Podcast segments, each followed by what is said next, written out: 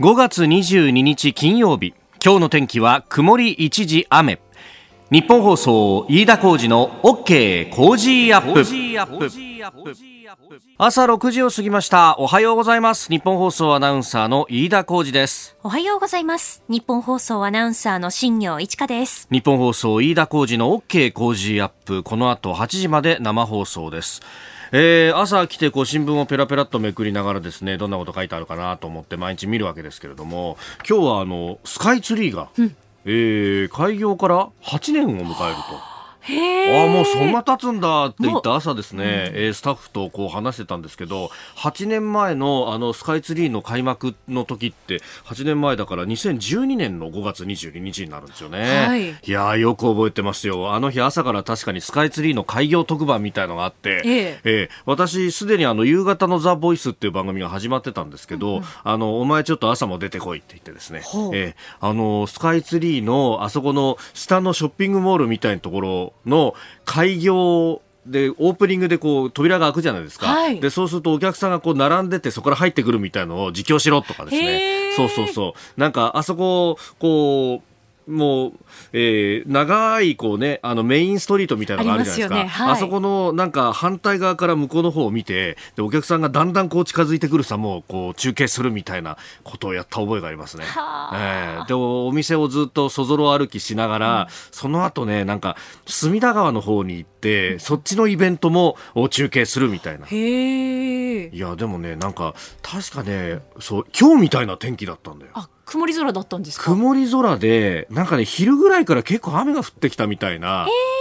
で、お昼、柿花さんが確か特番やってたと思うんだけど、うん、そこの、柿花さんがスカイツリーの展望台からやってて、何も見えないみたいなこと言ってて、僕の方は見えてますよ、みたいな、あべこべな中継をやってた覚えがありますね。えー、もう8年も経つんだなと。ですね、ね、今日読売新聞があの地域欄で結構詳しく書いてますけど、まあ、やっぱりねあのお客さんがこうだんだん減ってるみたいなことであるとか、えー、海外からの観光客が多いんで、まあ、そこの部分をこれからどうするみたいなね、えー、話新しい工夫が必要なんて書いてますけどあそこだってさ駅の名前も変わったからね。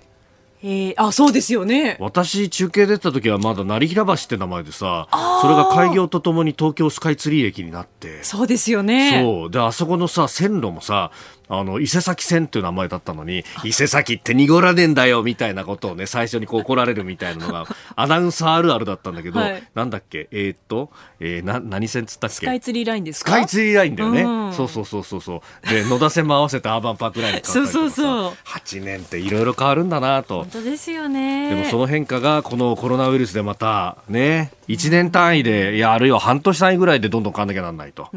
ー、あの当時は考えられませんでした。今、アクリル板を前にして放送しております。ですよね。ねえー、えー、ということで、まあ、いろいろ変わっていく中で、緊急事態宣言がね、関西で解除されたりとか、じゃあ東京どうすんだというような話、今日も取り上げていきたいと思います。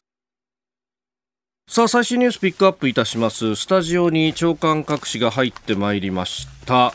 えー、黒川検事長今日辞職というのが4紙の一面トップです。朝日新聞黒川検事長今日辞職。宣言中賭け麻雀報奨不適切訓告処分、え毎日新聞黒川検事長今日辞職。賭け麻雀隕石、え産経新聞黒川検事長が辞職。賭け麻雀認め隕石訓告処分、え東京新聞黒川検事長辞表提出。賭け麻雀認めると。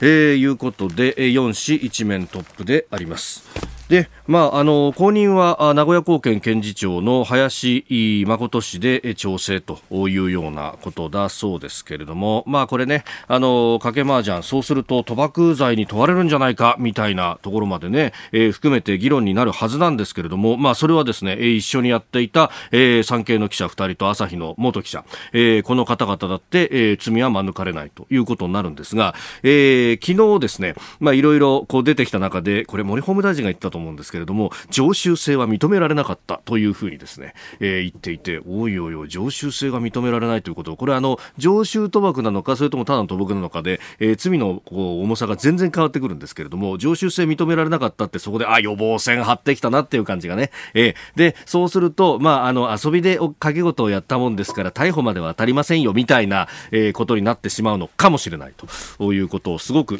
匂わせるなという感じがありました。そして訓告ということは、ええー、退職金は出るということになっちゃいますんでね。えー、うん。まあ、あの、その辺も今後の議論になると思います。ただ一つ私引っかかったのはですね、昨日あの、ツイッターとか、あの、ネットで見てると、一方で、えー、稲田検事総長を守ろうっていうハッシュタグがやたらこう出てて、で、それあの政権に批判的な人たちが、またあのツイッターでもやってたわけなんですが、あの、何か不祥事があった時にトップが責任取れって、あの、いつもはずっと言い続けてるのに、これ、あの、直属の上司ですよ、検事総長は。ね、ここ責任取らせずに、さらに一足も二足も飛んで、任命した総理が悪いとか、法務大臣が悪いとか、そっちばっかりをやるのは、それこそ反権権力は正義ですか？かっこ慎重慎重というですね、話になるわけですよ。これ、あのー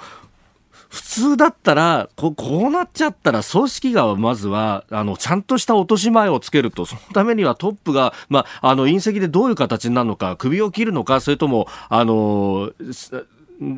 全部ね、あの、洗いざらい全部調べた上で、えそこまでは陣頭指揮を取るのか、まあわかりませんけれども、えあの、そこを、まあきちんと落とし前をつけた上で、えー、政治の責任までと、と、通っていかないと、で、あの、そこでなんかね、あの、例えば今、広島高、広島地地検の特、広島地検がですね、えー、自民党の、まあ、河井克行、えー、元法務大臣と、その奥さんの安里参議院議員の、まあ、一連の金銭の話っていうのを捜査していると。なんか、稲田検事総長をや、辞めさせられると、そこの捜査が止まってしまうかもしれないと、官邸がまた圧力をかけるんだ、みたいなですね、妄想たくましくするんですけれども、いや、あの、それとこれとは話が別で、ちゃんと落とし前つけないと、そっちの捜査だって、ね、あの、疑問点を抱く人が出ちゃうでしょっていう、えそれこそ、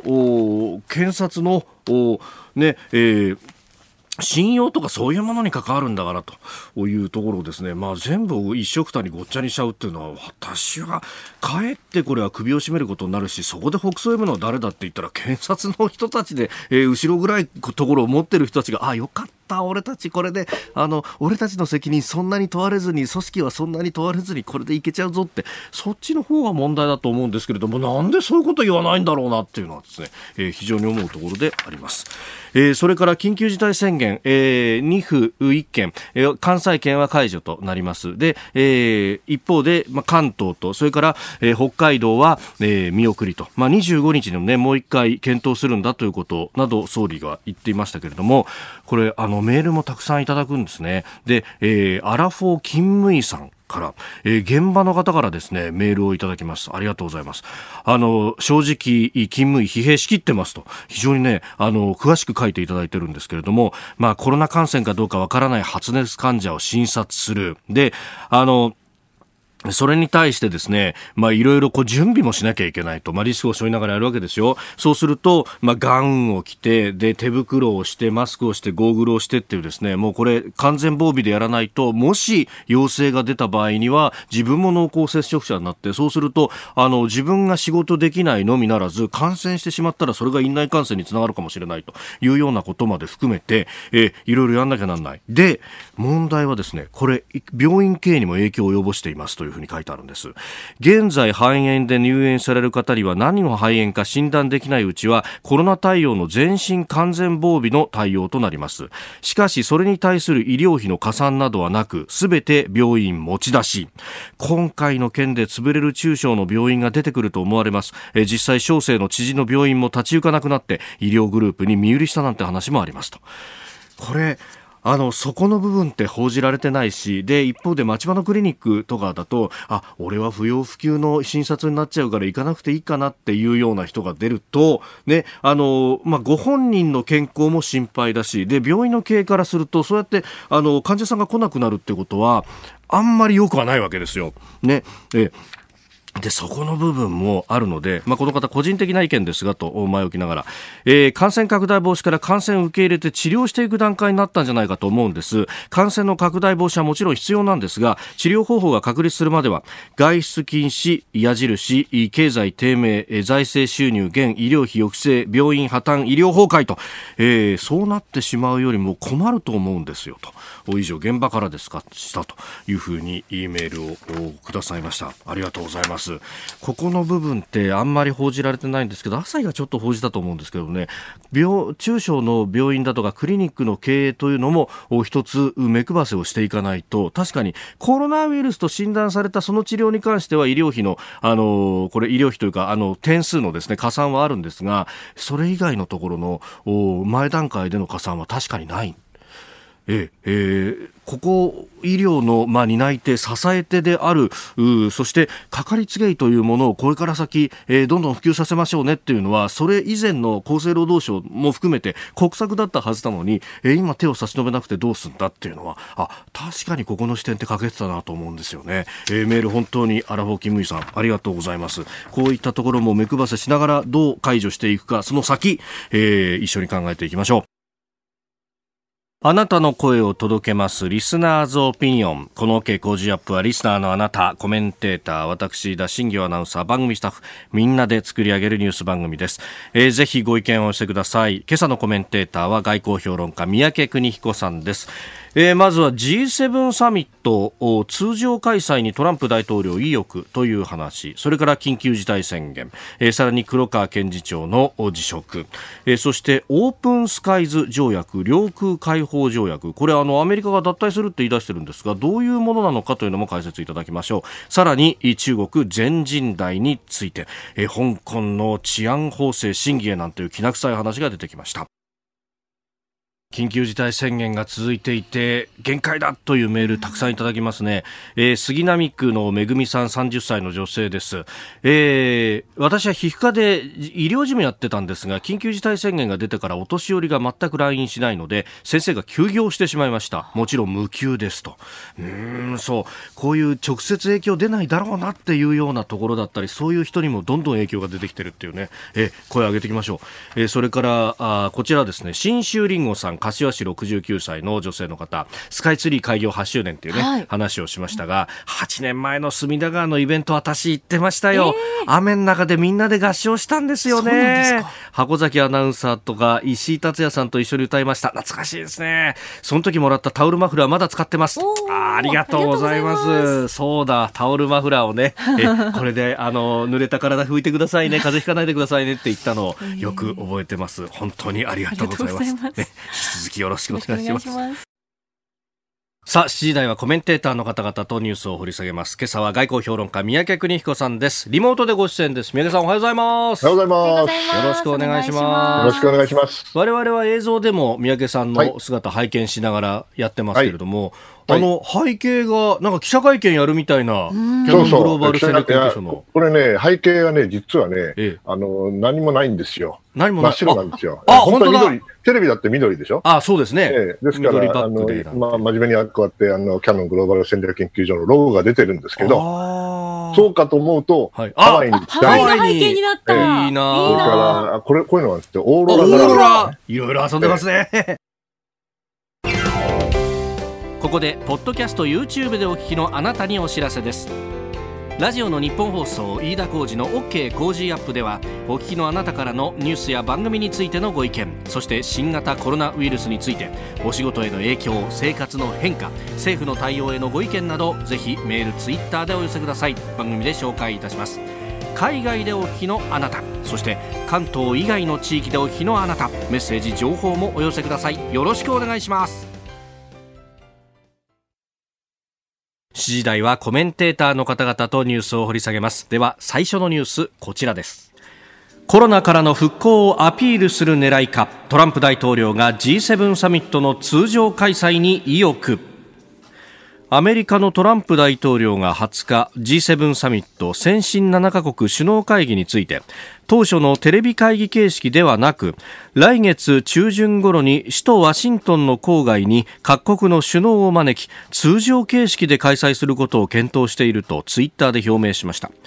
これを受け政府は安倍総理が訪米する検討に入ったということです。実現すれば総理の外国訪問は1月中旬のサウジアラビアなどの中東歴訪以来となります。さあ、これ、コロナウイルスでアメリカ大変なんじゃないのとも思うんですけど。まあね、通常は今年が、アメリカが G7 サミットの議長国ですから、はい、議長国がどこでやるか、どのようにやるかっていうのは決めるのが、まあ、習慣ですよね。慣習になってますよね。はいただ今回はね、このコロナがあるわけですから、はい、本当に大丈夫なのかと。私、これ最初に話聞いたときには、あ、また選挙のこと考えてんだなと思ったんですよ。なるほど。実際、だけどまあ、彼は本気のようですよね。それはあの、今のアメリカの状況を見れば当然わかるわけで、はい、アメリカとしては、特にトランプさんとしては大統領選挙のこともあるから、経済を早く回復したい。その少なくとも経済は回復しているんだ。もしくは、トランプ政権の、まあ、売りは、最大の売りは経済だったわけですから、これがおかしくならないようにしたいということで、できるだけ経済活動を再開しようとしている。しかし、アメリカは各州で全然状況が違いますから、うん、えー、それは、あの、仮想に、えー、再開したらとんでもないことになるぞという人もいれば、はい、いや、やるんだという人もいるし、それは反対する人もいるし、賛成する人も、非常に議論がある中で、あの、中での決断だろうと思うんですね。うん、で、この場合ね、あの、トランプさんが勝手にあの、やると言ってもですよ、はい、まあ、日本が行くか行かないかの前にですね、ヨーロッパどうするつもりなんだろうかと。アメリカの今の状況はまだまだ、あの、下火になったなんて状況じゃないですから、はい、ワシントンだってどこだって、あの、それはキャンプデービッドに行くかもしれないけども、うん、当然危険はあるわけですから、ヨーロッパが、まあ、フランスが仮に来て、イギリスはもう一回かかってるから、ね、ジョンソンさん、ね、はい、じゃあ来るかって。しかしね、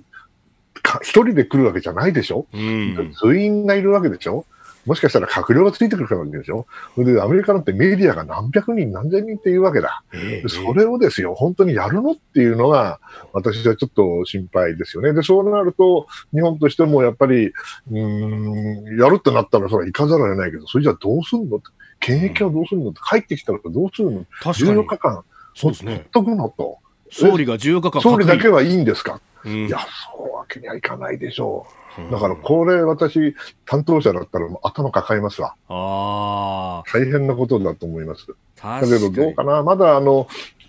まずは、観測機器をこう上げてるんだろうと思うんですよね。ですからヨーロッパ側がどういうふうに出るかっていうところを見ながら、で、彼らのやり方を、まあ、ある程度参考にしながら日本も決めてかざるを得ないだろうとは思います。うん確かに、まあ、あのね、去年の G20 の方のサミット、大阪にね、我々取材に行きましたけど、宮川さん、ね。はいはい。そうでしたね。やっぱり、あの、どこ行っても人がいっぱいいるっていう密の状態がそこら中にあるっていうのがやっぱサミットですね。密ですからね。えーメディアを密じゃないディスタソーシャルディスタンスでやるって言ったら、はい、巨大な、巨大なスタジオが必要になりますよね。確かにそうですよね。キャンプデビッドそんなもんないし、ああ。でやるんでしょうね。うん。大変だろうと思いますよ。ごく少人数でやるしかないということになるから、はい、全く今までとは違うやり方になると思いますね。ああ、ごく少人数でしかもメディアも絞ってと言っても、それでもやっぱり何百人単位だな、うん、そうは言ったって競争がありますからね。ええああ、どこ行ったんだってうちも行くわいと、みんな人を出すだろうから、結局何百人になると思います。うん。えー、まずはトランプ大統領 G7 サミット通常開催に意欲というニュースを取り上げました。おはようニュースネットワーク。取り上げるニュースはこちらです。緊急事態宣言京都、大阪、兵庫の関西3府県は解除。感染状況そして医療提供体制などについて、専門家の皆様にご評価をいただいた結果、関西の大阪府、京都府、そして兵庫県について、緊急事態を宣言を解除することといたしました。政府は昨日新型コロナウイルス感染症対策本部を総理官邸で開き流行が落ち着いたと判断した京都、大阪、兵庫の関西3府県で緊急事態宣言を解除しました。一方、埼玉、千葉、東京、神奈川の首都圏4都県と北海道では宣言を継続します。ただ安倍総理は今月25日来週の月曜にも感染状況などを改めて評価し可能であれば31日の期限を待たず宣言を全面解除する方針も明らかにしております。えー、先ほどお聞きいただいた総理官邸での、まあ、ぶら下がりの形でのね、えー、記者とのインタビューに答えて、まあ、そういった発言もあったそうですが、宮家さん。難しい判断だと思いますよ。あの要するに経済界の私はまあ経済も医療も専門ではないですけれども、経済界からすればああやっとかと、はい、ね、もうこれだけ我慢したんだからもう持たないから、早くやってくれというお気持ちあるに決まってるんですね。はい、他方お医者さん医学関係の方はね、うん、本当に大丈夫だろうかと。また、あの、二次感染が起きるんじゃないか、第2波が来るんじゃないかと。はい。まあね、これから暖かくなるから大丈夫とか、しかしこれ根拠もないしね。ええだから医療崩壊がある程度、あの、避けられてるから、ある程度余裕があるのかもしれないけども、うん、これ非常に難しい判断だと思います。そして、あの、まあ、批判は常にあるわけですけど、はい。アメリカと比べるとね、うん、これね、結構うまくいってる方なんですよ。なぜかわかんないんだけども。例えばアメリカだったらですよ、大統領は経済、えー、活動再開でも前のめりになってて、はい、そしてその政府の中のですよ、えー、保険関係者のことをもうボロボロカスに言ってるわけですよね。うんうん、その上で、あの、ミシガンかなんかに行ってね、はい、それで自動車業界とこ行って、それでやったやったって言ってマスクもしないでやってる。しかし、アメリカには中央政府の権限はもちろんあるんだけど、地方の州知事の権限も当然強いですから、はい、実は50州バラバラなんですよね。それで、あの、アメリカの指揮者なんかも、アメリカはむちゃくちゃやないかと、他の国はちゃんと中央でちゃんと整理をしてるのに、アメリカはバラバラだっていう議論もあるんで、まあ、それをまあ、比較すればですよ、意外と、あの、理由はもうこれから検証しなきゃいけないにしてもですね、はい、まあ、数も、それから、えー、亡くなった方の数も、うん、感染者の数もですね、それから地域的にもうまく落ち着いている方だと私は思います。ですから、その意味では、あの、難しい判断ではありますけれども、まあ、これが妥当なところかなという気がします。うん。まあ、これね、結局はワクチンだとか、えー、特効薬ができてこないと、最終的には、まあ、付き合っていくしかないっていう状態がこれ続くわけですよね。で、ねえー、でね、えー、面白い記事を読んだんだけど、仮にワクチンができてもね、えー、誰が作るかによってまるで違うでしょう。う当然、あの、日本が作れば真面目にやるとは思いますけれども、はい、もしそうでない国がね、えー、独占的にワクチンを作った場合には、当然政治的にそれを利用するようになる。えー、本当に必要なのは医療の最前線で働いているお医者さんとか看護婦さんとか、はい、あの関係者たちがまず必要であって、で、さらに、えー、先進国よりもですね、これから途上国の方が重要になってくるわけですよね。感染の拡大という観点からすると。はい。じゃあそっちの方に回すのかいと。一体誰がそれを、どの量をどこに送るかも含めて、えー、ということを考えるとね、ワクチンができたからといって完全にその収束に向かうという保証はないんだという記事を読んで、ああ、なるほど、確かにその通りだと、つくづく思いました。ですから、これまだまだ長く、続く問題なんで、はい、えー、やっぱりあんまり一喜一憂せずに、私はあの、仮に、あの、私がやってもしょうがないんだけども、あの、仮に宣言が解除されたとしてもね、えー、今の生活あんまり変えるつもりないですよ。うん。うん。しょうがない。っていうか、うん、あんまね、あの、年も年だし、えー、若い人とは違うから、少し慎重にしようと思ってます。うん。まあそうですよね。こういう自粛というか、まあ家でできる仕事は家でやるみたいな、はい、新しいこれ、ポストコロナ、ずっとコロナと一緒に生活するっていう、なんか新しい、こう、新状態とでも言うんですか？そう、ニューノーマルね。みんな言うんですけど、はい、相当物事は変わりますよね。ただし、私はいつも言ってるんですけども、あの、ニューノーマル、パンデミックもしくはコロナウイルスが物事を変えるんじゃないんですよ。うんウイルスって、疫病ってのは人間がやって築き上げてきたことみんなぶっ壊すだけですからね。でも、想像するのは人間だけですから、はい、ただ、今、何が起きるかというと、これ今まで起きていたことこの傾向、方向性がさらに加速化され、促進され、場合によっては激症化する、悪化する。ということだと思うんですね。ですから、その意味では、あの、やはり、時間をかけてみ、見ていった方がいい。世の中は大きく変わっていくことは間違いないですから。うんあの外交安全保障の観点で、三宅さん、ま以前からずっとこの、ま米中の対立など、全部を俯瞰して、1930年に近づいているというようなご指摘されたじゃないですか、す。えー、じゃあ、これも、コロナの前からね、コロナの前から、えー、これもおそれによって加速する、あるいは深くなる。っていう。そうなると思います。でいわゆるグローバル化と言われるものに対する、まあ、経済的にはともかくとして、政治的には非常に反それに反対する方向に物事は動いていくに違いないですから、だから米中の対立というのもこれ前からあることなんで、えー、むしろこういう形で中国から出てきて、それではワクチンがどうするんだっていう話になってくると、はい、当然米中の覇権争いというのも激化していくと。ふうに考えなきゃいけないと思ってます。このワクチンの開発というのも、その米中の覇権争いのツールになっていくってことですなってますよ。それで中国がと言われて報道でしか知らないけれども、やはりいろいろな情報を取ろうとして、ワクチンの関係の情報も発見やってるって話を聞きますよね。えー、まあ、それはお互いもやってるとは思いますけれども、その意味では競争は水面下で非常に激化していると思っています。うんこれ日本だってワクチン開発している技術や情報があるってことは、うん、両方から狙われるっていう可能性狙われてますよ、当然。うん、ですから、保秘だけはちゃんとしなきゃいけないと思いますね。抜かれたんじゃ意味ないからね。うんえー、そしてもう一つのニュースはこちらです。黒川検事長が辞表を提出、賭け麻雀を認める。黒川検事長は、東京高等検察庁の検事長という立場にありながら、報道機関関係者3名とマンションの一室で会合し、金銭をかけて麻雀を行っていたことが分かりました。これらの事実関係が認められたことから、監督上の処分として訓告としました。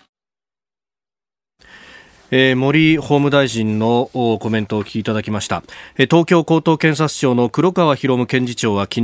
緊急事態宣言発令下の今月1日と13日に、新聞記者らと賭け麻雀を行ったことを認め辞表を提出しました、辞表については今日22日の閣議で承認される見通しです。えー、総理も、まあ、これを聞かれまして当然責任がある批判は真摯に受け止めると語っております。あのね、まだ麻雀なんてやってんのっていうのがまず最初の印象ですよね。うん、もう若い人麻雀なんかやらない。麻雀ブルーも知らない人多いんじゃないですかね。はい、それからまあこの人はね、うん、あの、放送、要するに法の専門家ですよね、法律の。はいでもちろん検察だって、その政治的に完全な中立な検察なんて世界中どこにもないと思います。まあ、人間がやることですからね。だけど、はい、その中立性があるんだということについては最低限の信頼がなきゃいけないわけで、そうしないと法の支配なんて言ったって、それがあの機能するわけはないわけですよね。うん、その意味では検察のね、このトップのレベルにいる人たちが、こういうことをやるってのはやっぱり私も法学部出身だから、あの、思いはあるけれども、やっぱりこんなことやっちゃいかんですよね。こんなことやったら、やっぱり検察、そして司法全体の自殺行為になると思います。うん、その意味では、あの、辞任は当然だろうと思います。遅すぎるぐらいですよね。もっと早くね、決めていれば、まだね、はいえー、あの、男を挙げた部分があったかもしれんけど、まあ、これじゃあ、うん、ね、晩節は怪我したくないね。うん。かわいそうだね。これ、あの、賭け麻雀まで認めたっていうことになると、まあ、昨日、森法務大臣も少し触れてましたけれども、うん、まあ、その賭博罪に当たる可能性もあるというような、ね、そうですね。まあ、でも、あの、まだやってるかと申し上げたけど、まだやってる人いっぱいいるんで、はい。ねですから、それがあの全体、いくら検事総長だになるような人だからといって厳罰にするってわけにはいかないわけで、やっぱり法のもとに平等であるべきだから、その今までの対応に即してやればいいとは思いますけども、政治的にはそれはとてもとても許されることではない、まあ、そして一部報道では、まあ、これもあって、えー、国家公務員法等の改正案も廃案にすると、継続審議にもしないというようなことが出てきてますねいやこれ、困る方々がいるんじゃないですかね、じゃあなぜ国家公務員だけがね、はい、そもそも延長になるのと。民間は大変なのよという人たちがいるだろうし、うん、他方ね、国家公務員の、まあ、組合があるわけですから、はい、その人たちからすれば当然やってくれると思ってたものがいかなくなると。うん、うんなかなか、あの、こちらを立てればあちらが立たないということで、はい、難しい判断だろうと思いますけど、当然だと思います。うんえー、今日は新型コロナウイルスの話、そして黒川検事長辞表提出取り上げました。続いて教えてニュースキーワードです。領空開放オープンスカイズ条約。この領空開放条約オープンスカイズ条約というのは2002年に発行したものでアメリカとロシアを含む批准34カ国が互いに非武装の偵察機を領域内に派遣することを認め軍事活動や施設の状況を相互監視することを目的としています、これを踏まえて次のニュースです。アメリカのトランプ政権が領空開放条約からの脱退を通告する方針を表明しました。これはポンペオ国務長官が声明で発表したものでロシアによる条約違反が理由だとしております。えー、22日ですね、すべての加盟国に通告する方針ということですが、いや、それこそコロナで大変な国々ですけどっていう話ですね。まあ、要するにな、なんだかよくわかんないで、よく簡単に言うとですね、はい。で、あの、町内会で仲の悪いグループが2つあるとするじゃないですか。はい。両両方に分かれてね。うん。それで、喧嘩してたわけだ。だけども、いや、まあね、あの、お互いに、あの、相互乗り入れで、えー、私のうちいらっしゃいと、ね、くすぐいてくれるんだったらどうぞあげてあげますよと、中見てってくださいと、どうぞと。はい、まあ、これ要するに仲の悪いグループ同士で信頼情勢、これから仲良くでできないんだけども、まあ、お互いに悪いことだけはすぐやめましょうという、まあ、ためにまあ作られたものですよね。そして、上空で非武装の偵察機が入ってもいいんだということになると、これはまあ、あの、実は衛星で見てるからよく、あの、あんまり関係ないという人もいるかもしれないけど、やっぱり大きな意味を持ってるんだと思う。その信頼醸成措置というものが、これを一方的にアメリカがあの破るということはどういうことかって言ったらですね、はい、まあアメリカのトランプさんがやるんだからしょうがないっていう人もいるかもしれないそれとは別に、おそらくこの近年のロシアによるえー、ヨーロッパ、特に東、旧東ヨーロッパですね。この地域に対する働きかけというか、おそらくプーチンさんからすれば、もうソ連が崩壊してですね、ロシアの影響権っていうのはもうガーッと少なくなっちゃう、小さくなっちゃったと。これはやっぱり旧ワルシャワ条約機構といいますか、いわゆる東諸国への影響力を高めたいと。それによって安全保障を確保したいということなんでしょう。そういうことを考えるとね、やっぱりロシアは相当、あの、えげつないことをやってるはずなんですよ。実際にサイバーもやってるし、宇宙でもやってるし、いろんなことやってるし、それからあの、カリーニングラードというですね、場所があるですけども、皆さんいつか時間があったら地図見てください。いわゆるバルト海三国、バルト海に面した部分なんで、バルト海三国とポーランドの間にですね、実は小さな飛び地があるんですよ。はい、カリニングラードで、まあ、昔はポーランド領だったり、ドイツがそれを取った時もあって、ドイツをが取ってそれを持ってたら、ロシア、てかソ連がドイツに勝ったから、まあ、ロシアがそれを占領した部分がある。この地域でですね、おそらくいろんなことをやってるだろう。そこにもしミサイルを、例えば配備するとか、そういうことになればですね、相当あの、戦略バランスが変わっていく可能性があるんで、はい、えー、おそらくロシアとしては見てほしくない。だから、いろいろ妨害をしてるのかもしれないんですよ。これも詳しくはわかりませんよ。しかし、いずれにせよ、東西の冷戦時代に戻ろうとしているとは私は思わないけれども、はい、ロシアからすれば、その西側、NATO 側の攻勢があまりにも厳しいから、うんえー、やはり対抗措置を取ろうとする。そうすると、今までの信頼醸成措置とはまるで違うことが起きてるじゃないかと、はい、いうことで、アメリカが怒っているということだと思います。まあ、あのついでに言うと、この地域では、はい、いわゆる中距離ミサイル全廃条約、はい、INF 条約ってありますよね、はい、これはアメリカが同じように、まあ、あの合体をしちゃったわけですけど、その時には中国の中距離弾道ミサイルの脅威ということを考えて出たんだろうと私は思いましたが、今回は署名国が確かに NATO 諸国と旧ワルシャワ条約機構、ヨーロッパの国々が中心なんですけども、まあ、中国というよりはやはりロシアに対する不信感が高まった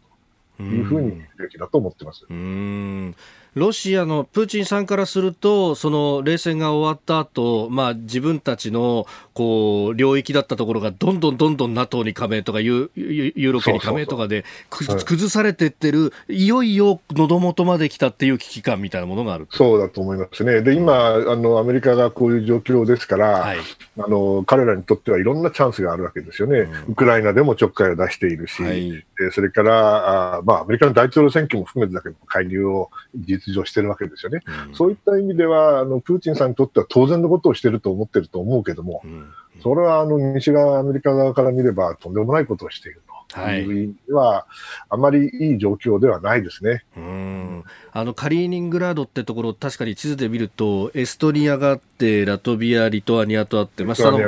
その、えー、その脇のあたりって、これだからあの、ヨーロッパからすると、脇腹の部分みたいなところです、ね、そうですよ、ものすごいところに合口を突きつけられたような感じで、私、実際、リトアニアからあの見ましたけど、えー、すっごい厳しいですよ。あ入れ入るのが厳しい。入れない入れないんですね。で、覗こうとしたらね、ギラッと見られてね、あ、もう、うちのガイドさんがやめよやめよ、危ない危ないって言われましたから。相当緊張してますね。なるほど。はい、えー、今日のキーワードは、領空開放条約、オープンスカイズ条約でした。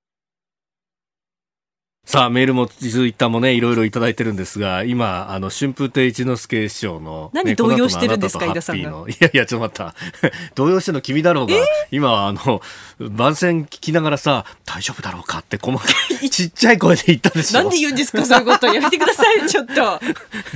山さん、聞いてますか？やめて。で、飯田さんも動揺してましたよ、今。いやいやいやいや、そんなことないよ。そんなことないよ。27×2 がいくつだとか、そんなこと考えてないよ。考えたんだ、絶対。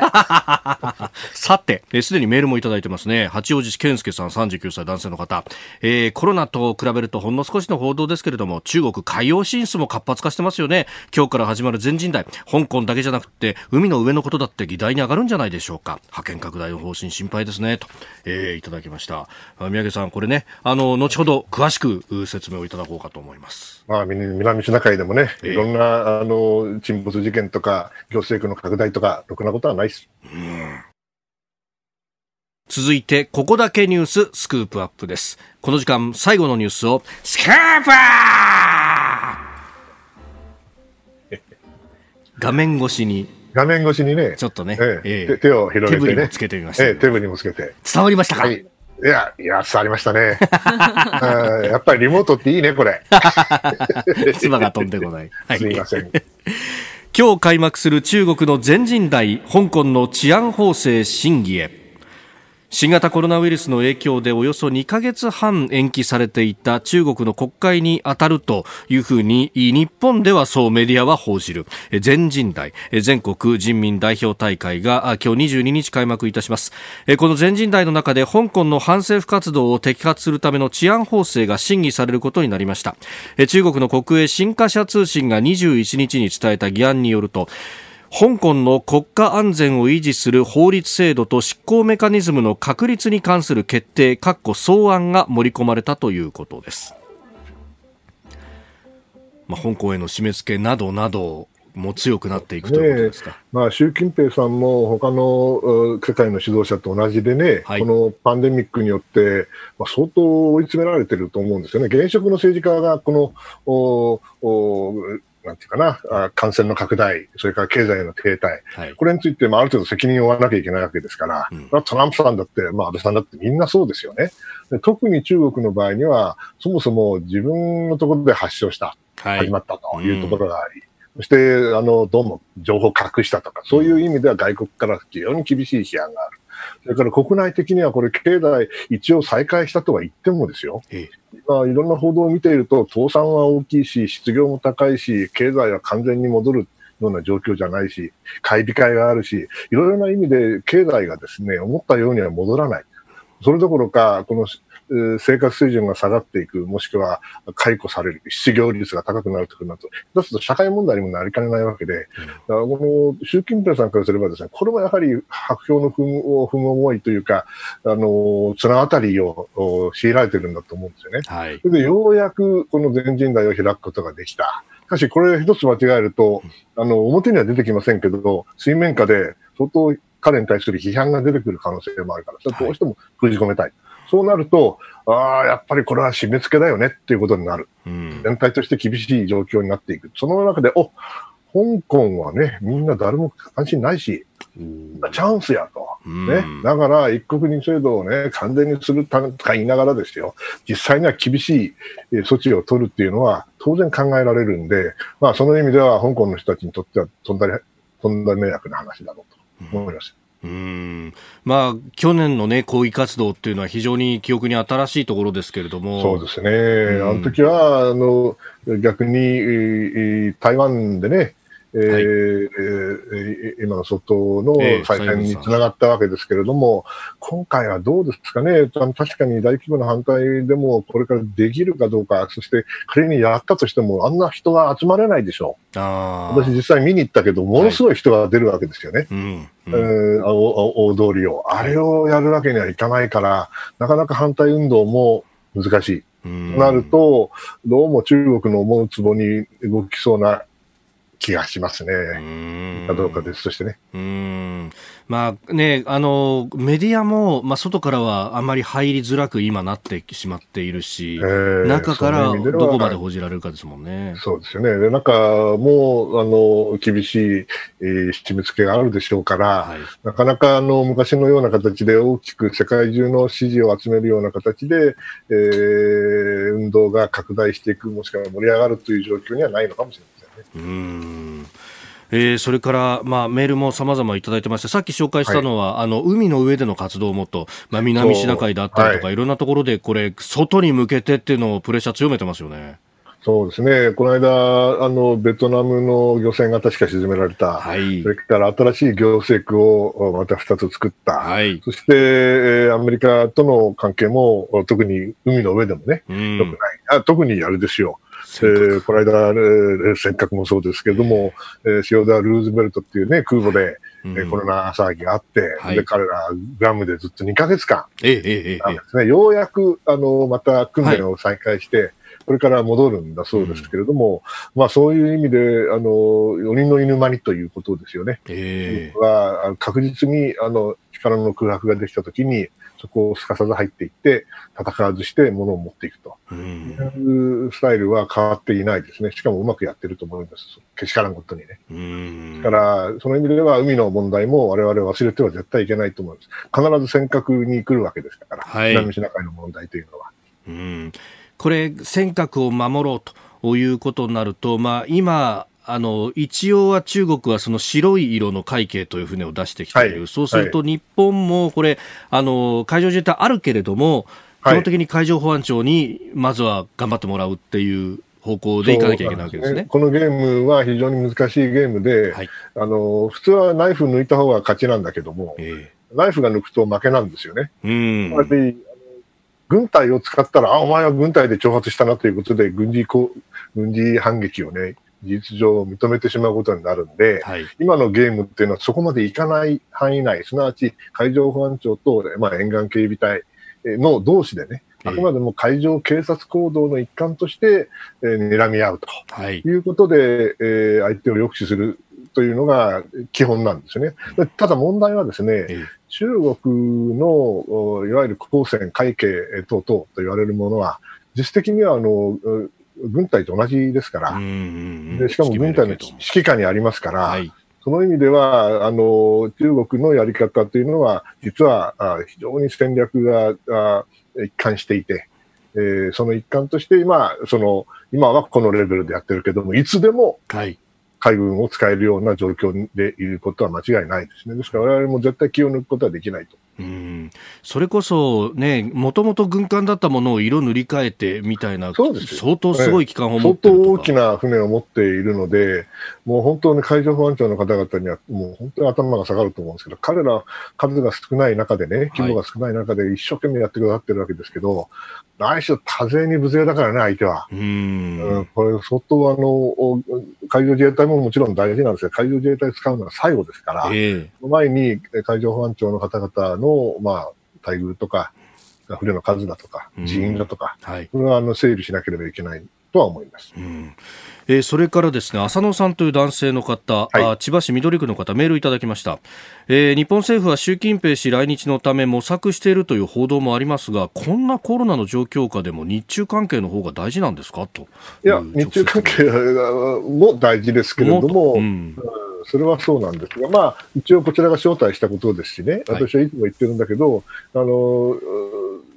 中国がこっちへ来るということになれば、彼らはいろんな協議に応じざるを得ないので、ですからこれはチャンスなんだということを今まで申し上げてきました。でその気持ちは今も変わらないんですが、今のようなパンデミックが起きてしまってですね、しかも中国がこれだけ追い詰められている状況のもとでは、まあ、昔のような、パンデミック以前のような形の協議がどれだけできるかっていうのは疑問ですよね。うん、それから仮にやるとしてもですよ、あのー、秋にできなかったら来年もしかしたらまた第2波が来るかもしれないし、はい、その意味ではなかなかその実際には習近平さんの訪日というのは難しくなっていく可能性が出てきたかなと思ってます。うん。秋から冬にかけてっていうのが流れると、今度また来年の春かみたいなことになるんですか、ええ、来年ええ、でも今年の春見れば分かるように、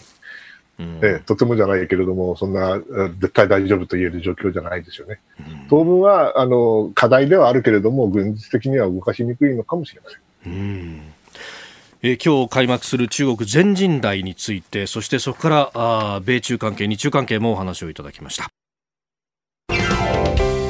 ポッドキャスト YouTube でお聞きいただきありがとうございました。この飯田浩司の OK 工事アップは東京有楽町の日本放送で月曜から金曜朝6時から8時まで生放送でお送りしています。生放送を聞き逃したあなた。ぜひラジコのタイムフリーサービスで新型コロナウイルスに関しての最新情報ニュースやスポーツエンタメなどをぜひチェックしてください。さらにこの番組では公式ツイッターでも最新情報を配信中。スタジオで撮影した写真などもアップしています。そしてもう一つ私飯田浩司夕刊富士で毎週火曜日に飯田浩司のそこまで言うかを連載しております。こちらもぜひチェックしてください。